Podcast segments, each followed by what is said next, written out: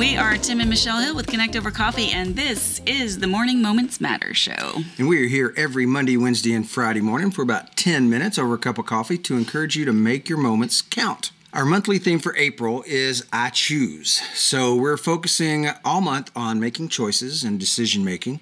Today we're going to get a little psychological and talk about the role of habits in decision making. The rest of the week we'll talk about life habits that set you up to make better choices. But today we're going to talk about how we make those choices. So there are five steps to every decision that you ever make. You might go through those steps lightning fast or slowly, depending on the decision, the situation, your mental capacity, and what decision mode you're in. Hmm. But these are the five steps that we go through. Number one, representing the problem. The we act, problem. the problem. We actually recognize that there's a problem and we describe it. So this is the this is a problem and this is what the problem is phase. So I get up in the morning, open up the cabinet, and realize that we're out of coffee. How could that happen? What I, I just can't even fathom that. There's no coffee, and that is definitely a problem That is a problem. for everybody, everybody involved or within a three mile radius. So, number two, identify the potential courses of action. What are your options? I could skip the coffee, not a good option. I could drink something else, but I really don't drink Coke or soft drinks wait, or wait, wait, anything wait. like These are that. only the options. These are not evaluating the options. Oh, well, isn't that part of it? That's step okay. three. I'm skipping steps. I'm good at that. okay.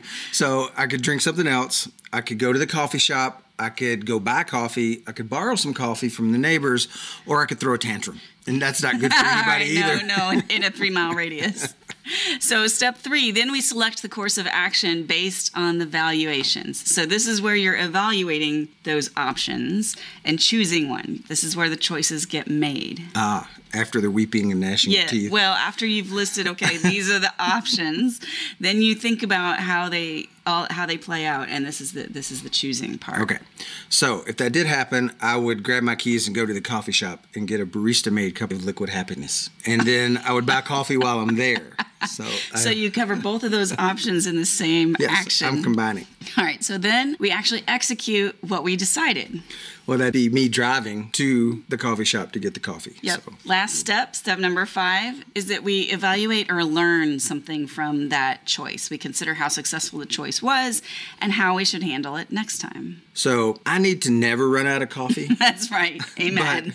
but local coffee shops are an option, and I do that because coffee's great. But then I could learn that going to the coffee shop in the throes of caffeine withdrawal, I can't drive. So that's not necessarily a good option. So I should have borrowed some coffee. awesome. so, most experts agree that step number three, that valuation step, is the most important. So, within that step, in that there are three types of valuation Pavlovian, habitual, and goal directed. If you have ever had a basic psych class, you learn that a Pavlovian response is a physical response to a learned or conditioned trigger. So that's when I hear the coffee grinder grinding my beans. I get happy and my mouth waters because I'm ready for the coffee. Yeah, the sound triggers your physical response, right? It happens. So much of the time, people are processing by habit or routine. So, what would that look like? Well, I always have cold brew in the refrigerator, so I have coffee to make the coffee. That's a whole nother episode, several series. But I go in there and I get that coffee before I do anything else, and I'm not really thinking about it. It's part of my routine. I don't have to decide to do that. Then we have goal directed decision making, and that's when you intentionally go through that five step process. So, the other automatic ones, those valuation symptoms kind of short circuit the whole process. They make it automatic, which we'll talk about in another episode.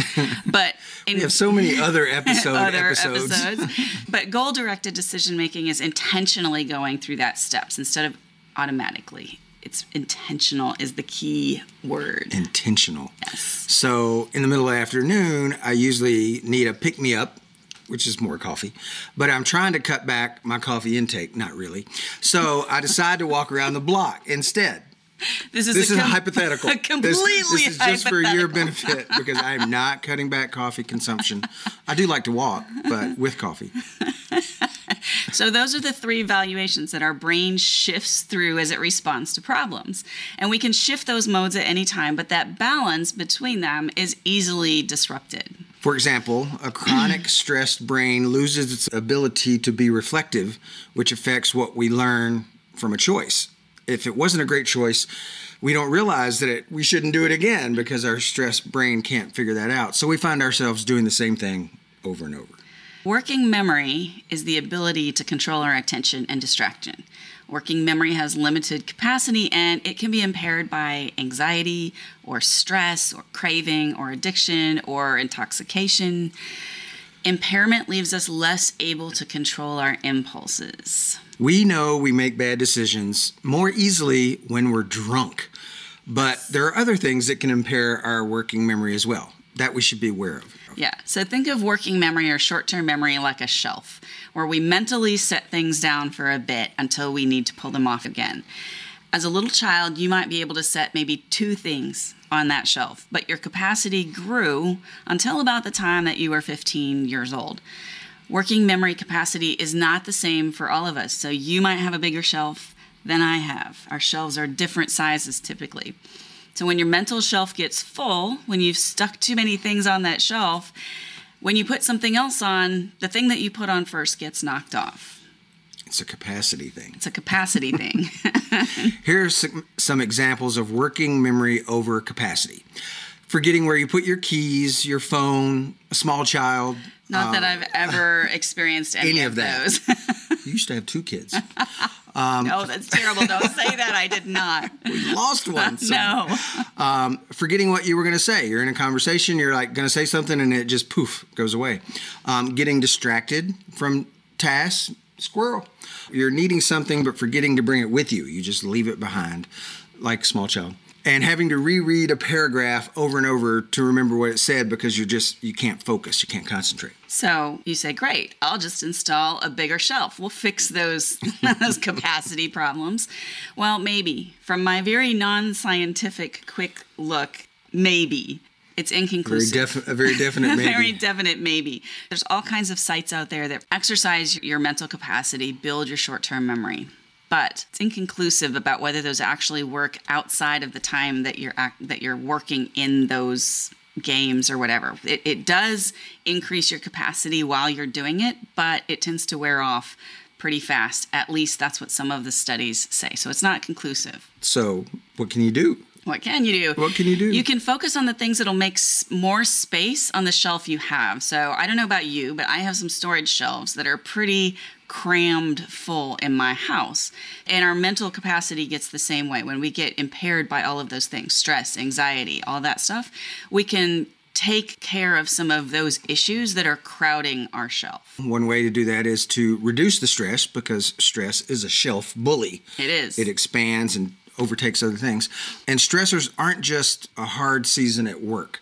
They can be physical, emotional, mental, spiritual. They can all be playing a role. So there's a lot of a lot of different stresses and different bullies to take up your space. Right. So let me give you an example. For this is one that is very personal for me. This is actually me. This is allergy season in the South. And I know that this time of year, what all the other things that happen in the middle of this allergy season is our schedule picks up. It's getting nice out. We want to do more things. There are more activities. There are school things that come with the end of the year. I think I counted, what do we have, six weeks left of school. And so information starts picking up, deadlines start picking up for my son. So there's more details for me to keep track of with that. And because of my allergies, which affect my working memory, I have even less room on my shelf than normal to deal with all that additional stuff. And I spend much of the spring with a very reduced capacity. So I know that if I do things that can reduce the allergy response stress, if I take care of the allergies, like I can take meds religiously. Don't forget my allergy pills. If I go outside and work in the garden or walk or whatever, if I shower as soon as I get home, if I eat and sleep well, I can reduce the impact or the shelf space that the allergies are taking up. Number two, practice mindfulness. A 2013 University of California Santa Barbara study explained that 48 undergraduate students, they studied them, and they were assigned either two weeks of mindfulness or two weeks of nutrition course. And at the end of the experiment, the students who had taken the mindfulness training showed increased working memory capacity. On the average, 16% higher on their reading comprehension test, not only their own compared to their own previous levels, but to their peers who just took the nutrition course with no mindfulness. That's significant. 16 is a lot. It is. So, the third way you can make more room on your shelf is exercise. Some studies have shown that working memory increases with daily exercise, and no one knows exactly why this is.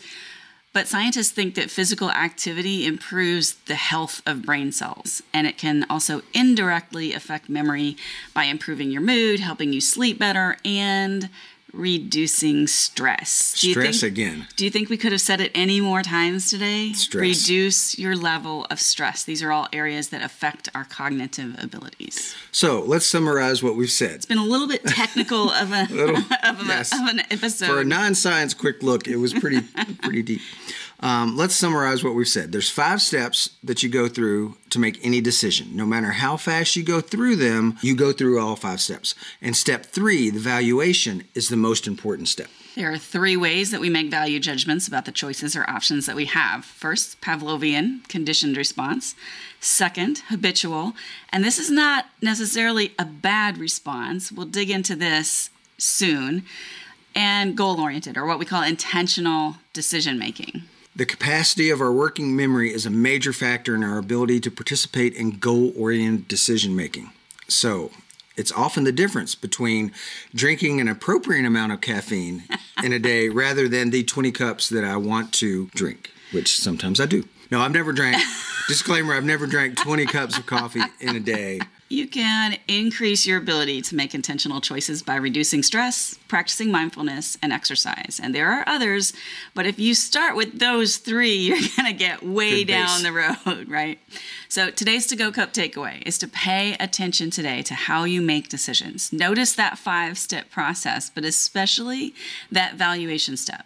So, are you making your choices automatically because you're conditioned to make them that way, or as a habit, or are you making them intentionally? Today's episode is brought to you by the Morning Moments Matters box. better coffee, better life, delivered to your door every month. Thanks so much for joining us this morning. We're here every Monday, Wednesday, Friday. We will be back here on Wednesday at 7 a.m. Central Time, so make plans to join us now. Until then, remember that your best day starts this morning. Stay caffeinated, y'all.